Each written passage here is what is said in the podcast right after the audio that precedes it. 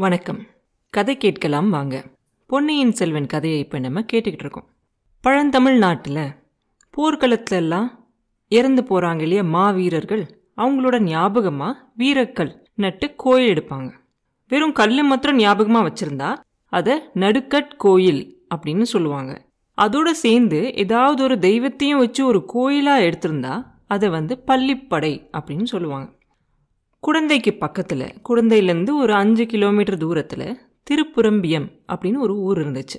அந்த கிராமத்துக்கு பக்கத்தில் ஒரு பள்ளிப்படை கோயில் இருந்துச்சு. அந்த பள்ளிப்படை கோயிலுக்கு தான் இப்போ இந்த மாழ்வார்க்கடியை நம்பி வந்து சேர்ந்திருக்கார். அந்த பள்ளிப்படை கோயில் வந்து அந்த இடத்துல நடந்த ஒரு பெரிய போரோட ஞாபகார்த்தமாக அந்த போரில் இறந்து போன பிருத்திவிபதி அப்படிங்கிற ஒரு கங்க மன்னனுக்காக கட்டின ஒரு கோயில். நிறைய போர்களை பற்றி நம்ம கேள்விப்பட்டிருப்போம் சரித்திரத்தில்.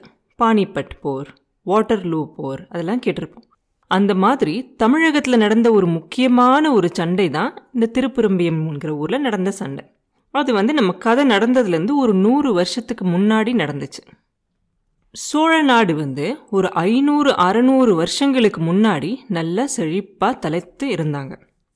அப்போ கரிகால் வளவன் பெருநட்கிள்ளி அந்த மாதிரி மன்னர்கள்லாம் இருந்தாங்க. அதுக்கப்புறமா சோழர்கள் கொஞ்சம் கொஞ்சமாக சுருங்கி சுருங்கி சுருங்கி சுருங்கி ரொம்ப சின்னதாயிட்டாங்க. சோழ நாட்டுக்கு வடக்க பல்லவர்களும் சோழ நாட்டுக்கு தெற்கே பாண்டியர்களும் ரொம்ப வலிமையாக இருந்தாங்க. அவங்க ரெண்டு பேரும் ரொம்ப வலிமையாக இருக்கவங்க என்ன பண்ணாங்க? என்ன போர் பண்ணாலும் பல்லவர்களுக்கும் பாண்டியர்களுக்கும் நடக்கிற போரெல்லாம் சோழ நாட்டில் நடக்கும். ரெண்டு இதுக்கு நடுவில் மாட்டின ஒரு கோழி மாதிரி மாட்டிக்கிச்சு சோழ நாடு. அப்படியே சின்ன சின்னதாக ஆயி ஆயி ஒரு காலத்தில் சோழர்களோட தலைநகரம் வந்து உறையூராக இருந்துச்சு. பாண்டியர்களோட தொல்லை தாங்க முடியாமல் உறையூர்லேருந்து நகர்ந்து சோழர்கள் பழையாறைக்கே போயிட்டாங்க. ரொம்ப சுருங்கிக்கிட்டே வந்துச்சு சோழ நாடு. அப்படி இருக்கிற ஒரு நேரத்தில் அந்த பழையாறையில் ஒரு சோழ மன்னர் இருந்தார். அவர் பேர் விஜயாலய சோழர். அவர் ரொம்ப வீர புகழ் பெற்றவராக இருந்தார். அதாவது நிறைய வீரமான காரியங்கள் செஞ்சிருக்கார். சோழ நாடு பெரிய நாடா இல்லைனாலும் இருக்கிற நாடை காப்பாத்திக்கிறதுக்காக ஒன்று பல்லவர்களோடு சேர்ந்து சண்டை போடுவாங்க இல்லை பாண்டியர்களோடு சேர்ந்து சண்டை போடுவாங்க. யாரோட சண்டை போட்டால் நம்மளோட நம் நம்மளோட நாடை நம்ம காப்பாற்றிக்க முடியுமோ அந்த மாதிரி சண்டை போடுவாங்க. அந்த மாதிரி அவர் நிறைய போர்களில் சண்டை போட்டு அவரோட உடம்புல வந்து தொண்ணூற்றாறு போர்க்காயங்கள் இருக்கும். அதனால் அவரை பற்றி நிறைய வீர பாடல்கள் கூட பாடியிருக்காங்க. இவருடைய பையன்தான் ஆதித்த சோழன். அவனும் அவங்க அப்பா மாதிரியே பெரிய வீரனாக இருந்தான். அவருக்கு வயசான காலத்தில் அவர் என்ன பண்ணார்? அவர் பையனை வந்து பட்டம் கட்டிட்டு அவர் ஒதுங்கிட்டார். ஆதித்தனை பட்டம் கட்டின அந்த சமயத்தில் பல்லவர்களுக்கும் பாண்டியர்களுக்கும் பெரும் போர் நடந்துச்சு. ஒரு பெரிய சண்டை நடந்துச்சு. அப்போ இருந்த பாண்டிய மன்னனோட பேர் வரகுணவர்மன். அந்த பல்லவ மன்னனோட பேர் அபராஜிதவர்மன். இவங்க ரெண்டு பேருக்கும் நடந்த பெரிய சண்டையில் சோழர்கள் வந்து அதாவது இந்த ஆதித்தன் வந்து பல்லவனான அந்த அபராஜிதவர்மனுக்கு துணையாக இருந்து சண்டை போட்டான். ஏன்னா இவங்களோட சேனை வந்து ரொம்ப சின்னது. அவங்க ரெண்டு பேரும் வந்து கடல் போல சேனை வச்சுருந்தாங்க. இவனோடது ஒரு சின்ன இதுவாக இருந்தாலும் கூட அவனுக்கு நல்லா தெரியும். இந்த போரில் பாண்டியர்கள் ஜெயிச்சிட்டாங்கன்னா சோழர்களை அடியோடு அழிச்சிருவாங்கன்னு தெரியும். அதனால இந்த போரில் கண்டிப்பாக ஜெயிக்கணும். யார் ஜெயிக்கணும்? பல்லவர்கள் ஜெயிக்கணும். அதனால அவங்களோட சேர்ந்து போர் செய்வான். அப்போ இந்த பல்லவ ராஜாவுக்கு உதவியாக இருக்கிறதுக்காக கங்கை நாட்டிலிருந்து பிருத்திவிபதி அப்படிங்கிற மன்னனும் வந்து சேருவான். இவங்க மூணு பேரும் சேர்ந்து பாண்டியர்களோட சண்டை போடுவாங்க. மூணு நாள் பயங்கரமான கடும் போர் நடக்கும் அந்த இடத்துல. யானைகளும் யானைகளும் மோதிக்கும் குதிரைகளும் குதிரைகளும் மோதிக்கும்.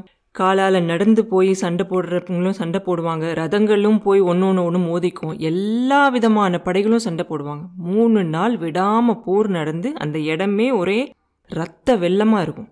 எங்கே பார்த்தாலும் யானைகள் செத்து போயிருக்கும் குதிரைகள் மனிதர்கள் எல்லாம் செத்து ஒரே ரத்த ஓட்டமாக இருக்கும். மூணு நாள் இந்த மாதிரி பயங்கரமான போர் நடந்து முடிஞ்ச உடனே மூணாவது நாள் சாயந்தரம் மேலே ஆகும்போது பல்லவர்களோட படை வந்து கொஞ்சம் பின்வாங்க ஆரம்பிச்சிடும் அவங்களோட வீரர்கள் எல்லாம் கொஞ்சம் சோர்ந்து போயிடுவாங்க ஆனால் இந்த பாண்டியர்கள் வந்து சோர்வே அடையாமல் இன்னும் அப்படியே ரொம்ப வீரமாக வந்து சண்டை போட்டுக்கிட்டே இருப்பாங்க. அப்போ ஒரு ஆலோசனை கூட்டம் வைப்பாங்க. யார் யார்? ஆதித்தன் அபராஜிதவர்மன் கங்க மன்னன் பிருத்திவிபதி. மூணு பேரும் ஆலோசனை கூட்டம் வச்சு சொல்லுவாங்க. இப்போ நம்ம பின் வாங்கலைன்னா இருக்கிற கொஞ்ச நெஞ்சு படைகளும் நம்மளுக்கு வீணாயிடும். அவ்வளோதான் அதனால நம்ம கொள்ளிடக்கரையை விட்டு பின்னாடி போக வேண்டிதான் அப்படின்னு சொல்லுவாங்க. சரி பின் வாங்கணும் அப்படின்னு பேசிக்கிட்டு இருக்க சமயத்தில் என்ன ஆகும்? இந்த வயசான இந்த மன்னன் இருக்கார் இல்லையா விஜயாலய சோழர் அவர் எப்படி வந்தாருன்னே தெரியாது. ஏன்னா முன்னாடி நடந்த போர்களில் ஒரு போரில் அவரோட ரெண்டு கால்களும் செயலிலிருந்து இருந்துச்சு. எப்படியோ போர்க்களத்துக்கு வந்திருப்பார்.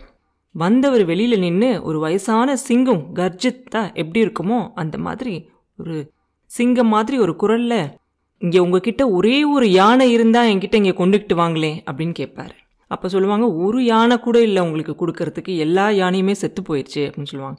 சரி ஒரே ஒரு குதிரை இருந்துச்சுன்னா அந்த குதிரையை எனக்காக இங்கே கொண்டுகிட்டு வாங்களே அப்படின்னு கேட்பாரு ஒரு உயிருள்ள குதிரை கூட இல்லை அப்படின்னு சொன்ன உடனே உயிருள்ள வீரர்கள் இருக்காங்க இல்லையா? சோழ நாட்டில் இருக்கிற சுத்த வீரர்கள் யாராவது ரெண்டு பேர் இருந்தால் கூட உயிரோட முன்னாடி வாங்க அப்படின்னு சொல்லுவார்.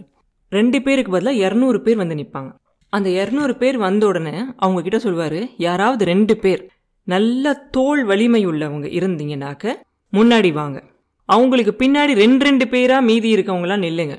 முதல்ல இருக்க ரெண்டு பேரும் என்னைய தூக்கிக்கிட்டு போங்க. அவங்க ரெண்டு பேரும் செத்து போய் கீழே விழுந்துட்டாங்கன்னா அதுக்கு பின்னாடி வர ரெண்டு பேரும் என்னை தூக்கிக்கிட்டு போங்க அப்படின்னு சொல்லுவார். அவர் சொல்லி அப்படி கத்துன உடனே முதல்ல நிற்கிற வீரர்கள் அவரை ரெண்டு பேரும் தூக்கி அவங்க தோல் மேலே வச்சு தூக்கிக்கிட்டு போவாங்க போர்க்களத்தில். ஒரு ஓரத்தில் பாண்டியர்கள் வந்து எஞ்சி இருக்கிற கொஞ்சோண்டு இருக்கிற பல்லவர்களை பின்வாங்க செஞ்சுக்கிட்டு இருப்பாங்க. அந்த இடத்துக்கு தூக்கிட்டு போக சொல்லுவார். அந்த இடத்துக்கு தூக்கிட்டு போன உடனே ரெண்டு கையில் ரெண்டு வாளை வச்சுக்கிட்டு பயங்கரமாக சுற்றி சுற்றி சண்டை போடுவார். அவர் நடந்து போகிற இடம் பூரா ரெண்டு பக்கமும் எல்லா பக்கமும் அந்த பாண்டிய வீரர்கள் செத்து செத்து விழுந்துகிட்டே இருப்பாங்க. அதை பார்த்த உடனே மீதி இருக்கிற வீரர்கள் எல்லாம் இருக்காங்க இல்லையா பல்லவர்கள் கிட்ட? அங்கே இருக்கிற சோழ வீரர்கள் எல்லாருக்குமே ரொம்ப வீரம் வந்துடுது பேசிக்கிட்டு இருந்த மூணு மன்னர்களுமே வந்து இருக்கிற மிச்ச படையை வச்சுக்கிட்டு போரில் முன்னேற ஆரம்பிக்கிறாங்க. கொஞ்ச நேரத்துல எல்லாம் அப்படியே தழகியில மாறிடுது போர். பாண்டிய நாட்டு படைகளை சுத்தமாக அழிச்சிடுறாங்க. அந்த போரில் பல்லவர்களும் சோழர்களும் வெற்றி பெற்றுறாங்க. ஆனால் அப்படி நடந்த அந்த சண்டையில் அந்த கங்கை நாட்டு மன்னனான பிருத்விபதி இறந்து போயிடுறார். வீரமாக சண்டை போட்டு வீர மரணம் ஆயிடுறார் அவரோட ஞாபகமாக அந்த இடத்துல கட்டப்பட்ட அந்த பள்ளிப்படை வீடு தான் திருப்புரம்பியம்ல இருக்குது பள்ளிப்படை வீடு கட்டுனாங்க. ஆனால் அவ்வளோ ரத்தம் வந்து வெள்ளம் மாதிரி ஓடுனதுனால அந்த இடத்துல ரொம்ப நாளைக்கு ஒரு புல்லு கூட முளைக்காமல் இருந்துச்சு. அதனால மக்கள் யாரும் அந்த பக்கம் போகாமலே இருந்தாங்க. கொஞ்ச நாள் கழிச்சு அது கொஞ்சம் காடாக மாறுச்சு. அப்புறம் ரொம்ப அடர்த்தியான ஒரு காடாக மாறிடுச்சு. ஒரே புதர்களும் காடுகளும் அதுக்குள்ள வெறும் நரியும் ஓனாயும் ஆந்தைகளும் அதெல்லாம் தான் இருந்துச்சு.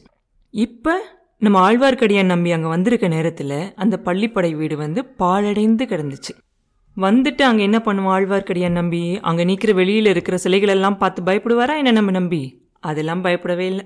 அந்த மண்டபத்து மேலே தாவி குதிச்சு மேலே ஏறி அங்கே ஒரு கிளை மரத்துலேருந்து ஒரு கிளை வந்து அந்த மண்டபத்து மேலே விழுகிற மாதிரி இருக்கும். அதுக்கு பின்னாடி மறைஞ்ச மாதிரி நல்லா உட்காந்துருப்பார் உட்காந்து கொஞ்சம் நேரமாக காத்துக்கிட்டே இருப்பார். வருவாங்க வருவாங்கன்னு. யாரையுமே காணாமே இருக்காது. யாரையுமே காணும். அப்படியே சுற்றிலையும் வேடிக்கை பார்ப்பார். நல்லா இருட்டி போயிடும் இருட்டினதுக்கப்புறம் நினைப்பார் நம்ம சரியாக கேட்கலையோ? அவங்க பேசினதை? இங்கே தான் வரேன்னு சொன்னானுங்களா? இல்லை வேற எங்கேயாவது போகிறேன்னு சொன்னாங்களா? ஏமாந்துட்டோமோ அவன் பேச்சை கேட்டு? இன்னைக்கு ஏதாவது ஒரு விஷயம் கிடைக்கும்னு நினச்சோம். ஒன்றுமே கிடைக்காம போக போதோ?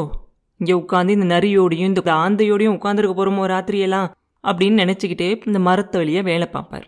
மரத்து வழியாக மேலே பார்த்தா அந்த மரத்தோட இடைவெளி இருக்கும் இல்லையா? அது வழியாக வானத்தில் இருக்கிற நட்சத்திரங்கள் வந்து மினுக்கு மினுக்குன்னு மின்றது தெரியுது அவர் உடனே வானத்தை பார்த்து நட்சத்திரத்தோட பேசுகிறார் நம்பி. நட்சத்திரங்களே மனிதர்களை பார்த்து சிரிக்கிறியா நீனு?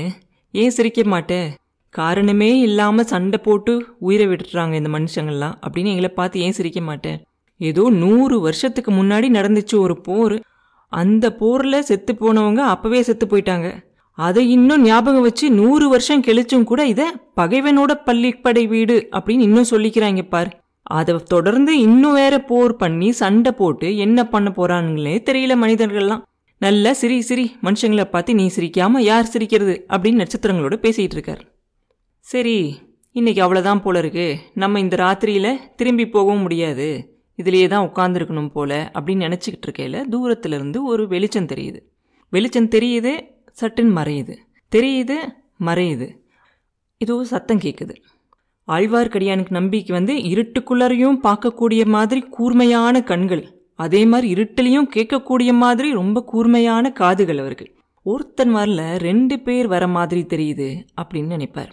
வந்தவங்க ரெண்டு பேரும் அந்த பள்ளிப்படை வீட்டை தாண்டி கொஞ்சம் முன்னாடி போய் அந்த அடர்ந்த காட்டுக்குள்ளரையும் ஒரு இடம் காலியாக இருக்கு நடுவில். அந்த காலியாக இருக்கிற இடத்துல போய் அவங்க ரெண்டு பேரும் நிற்கிறாங்க இன்னும் கொஞ்சம் நேரம் ஆகுது. இன்னும் ரெண்டு பேர் வராங்க. இன்னும் கொஞ்சம் நேரம் ஆனதுக்கப்புறம் இன்னும் ரெண்டு பேர் வராங்க. கடைசியாக வந்தாங்களே ரெண்டு பேர் அதில் ஒருத்தன் மாத்திரம் கையில் ஒரு பை எடுத்துக்கிட்டு வரான். வந்துட்டு அவன் கொண்டு வந்தான் இல்லையா பையே அதில் இருக்கிறதெல்லாம் கீழே கொட்டுவான். கீழே கொட்டிட்டு சொல்லுவான் நண்பர்களே இங்கே பாருங்க சோழ நாட்டு பொக்கிஷத்தை வச்சே சோழ ராஜ்யத்தையே நம்ம அழிக்க போகிறோம் அப்படின்னு சொல்லி சொல்லுவான். அப்போ இன்னொருத்த சொல்லுவான் ரவிதாசரே சத்தம் போட்டு பேசாதீங்க. கொஞ்சம் மெதுவாக பேசலாம்ல அப்படின்னு சொல்லுவார். அப்போ அந்த ரவிதாசனுங்கிறவன் சொல்லுவான் ஆஹா இங்கே இப்படி பேசினா என்ன? இங்கே என்ன நரிகளும் நாய்களும் ஆந்தைகளும் தானே இருக்குது அது நம்ம பேச்சை கேட்டாலும் அது யார்கிட்டயும் போய் சொல்ல போகிறது இல்லைல்ல அப்படின்னு சொல்லுவான். இருந்தாலும் கொஞ்சம் மெதுவாக பேசலாம் அப்படின்னு இன்னொருத்தன் சொன்ன உடனே அவங்க எல்லாரும் கொஞ்சம் மெதுவாக பேச ஆரம்பிச்சிடுறாங்க. ஆழ்வார்க்கடியானுக்கு அப்போ அவங்க பேசுறது எதுவுமே கேட்க மாட்டேங்குது. மண்டபத்துக்கு மேலேயே உட்கார்ந்துருந்து எதுவுமே கேட்காம போயிட்டோம்னா வந்த வேலையெல்லாம் வீணா போயிடும் இல்லையா? அதனால எப்படியாவது சமாளிச்சுக்கிட்டு வர ஆபத்தை சமாளிச்சுக்கிட்டு அங்கே கிட்டத்தில் போய் நின்று என்ன பேசுகிறாங்கன்னு விட்டு கேட்டே ஆகணும்னு முடிவு பண்ணிடுவார் நம்பி.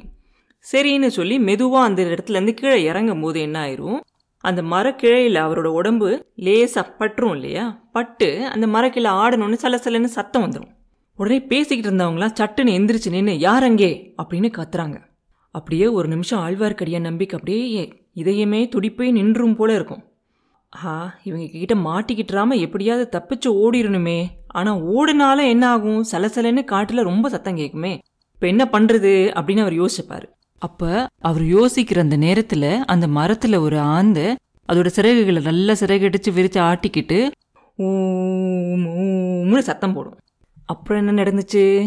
அப்படிங்கிறத அடுத்த பதிவில் பார்ப்போம்.